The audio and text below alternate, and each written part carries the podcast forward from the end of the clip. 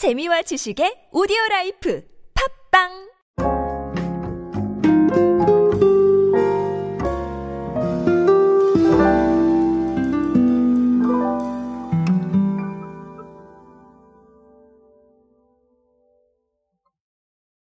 우리 주변을 돌아보면 최근만큼 레트로가 또 대세인 때가 어디 있었나 싶습니다. 그만큼 레트로가 계속해서 주목을 받고 있는데요. 제가 책을 냈을 때 레트로 열풍이 한동안 이어질 것이다라고 말씀을 드렸는데 어, 이 부분은 확실하게 맞았던 것 같습니다. 가끔은 예언가가 되고 싶다는 그런 생각을 할 정도로 자, 제가 말하는 게 맞아야 되는데 어, 레트로에 대한 건 확실하게 맞아떨어졌죠. 오늘은 이런 부분들 하나 더 보면서 레트로에 대한 의미들 한 번 더 되짚어 보도록 하겠습니다. 그만큼 중요하니까요.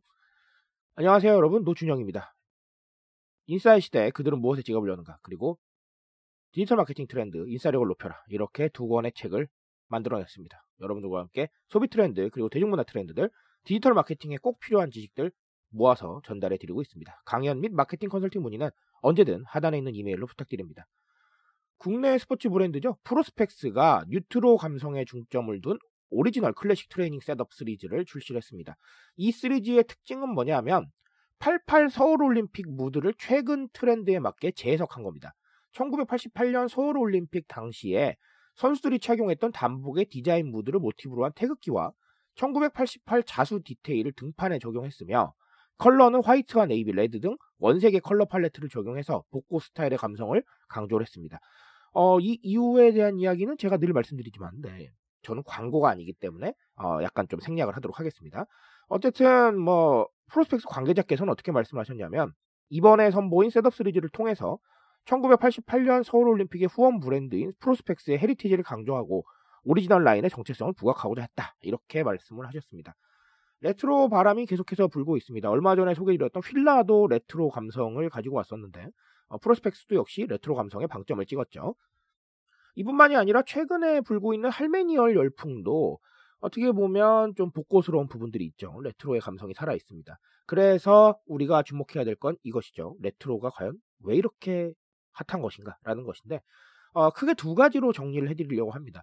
첫 번째는 뭐냐면 늘 강조드리는 친숙함입니다. 이 친숙함이라는 거를 여러분 무조건 반갑다 혹은 뭐 새롭다 이런 느낌으로 받아들이지 마시고 저는 감정적인 동화라고 생각을 합니다. 친숙함이 말이죠. 이게 무슨 얘기냐면 자 보세요.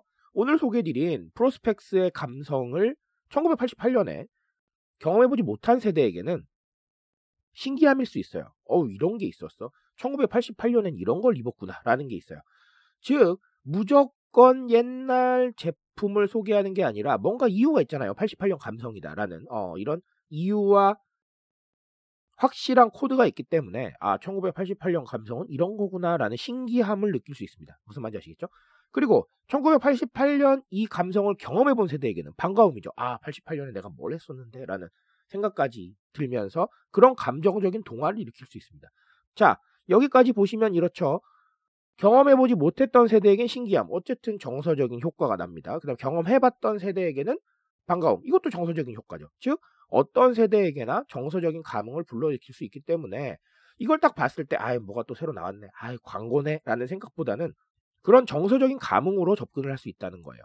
광고나 혹은 새로운 상품이 나왔다는 소식을 접했을 때 거부감보다는 네, 그런 정서적 감흥으로 접근하기 때문에 아무래도 친근함이 좀 더 들 수 있다라는 겁니다.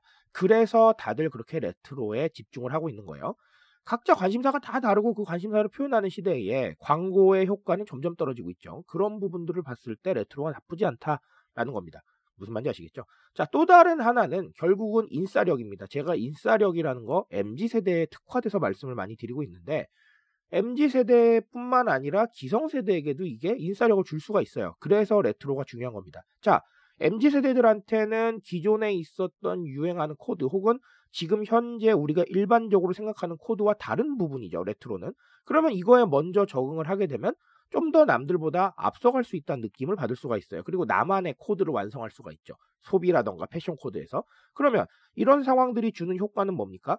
남들과 좀 다르다. 나만의 정체성. 그리고 나는 인싸가 됐다라는 이런 즐거움을 줄 수가 있어요.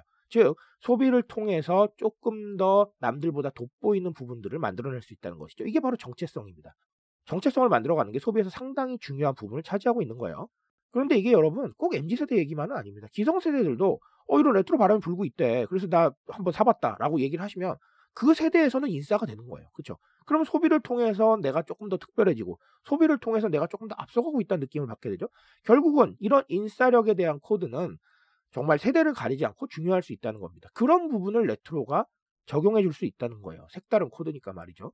그래서 이렇게 브랜드들이 레트로에 열광하고 있는 것이고 이 레트로 열풍이 끊임없이 이어지고 있는 겁니다. 그런 소비에 즐거움을 줄 수 있기 때문에 계속해서 이어지고 있는 거겠죠. 자, 이런 상황들을 봤을 때 우리는 레트로 계속해서 옛날 제품을 출시해야 되느냐? 자, 이런 얘기를 드리려고자 하는 게 아니고요.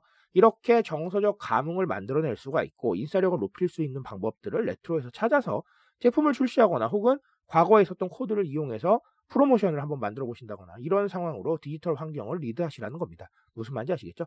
무조건 옛날 거 찾아서 무조건 다 출시하는 거 이게 답은 아닌 겁니다, 여러분. 그런 말씀을 드리고자 하는 게 아니라 이런 프로스펙스처럼 조금 더 네, 기획을 통해서 옛날 걸 되짚어 본다거나 이유를 좀 더 만들어 주는 것이죠. 그리고 아니면 디지털 환경에서 아카이브라던가 다양한 방법을 통해서 대중들과 만날 수 있는 방법들 고민하셔야 됩니다.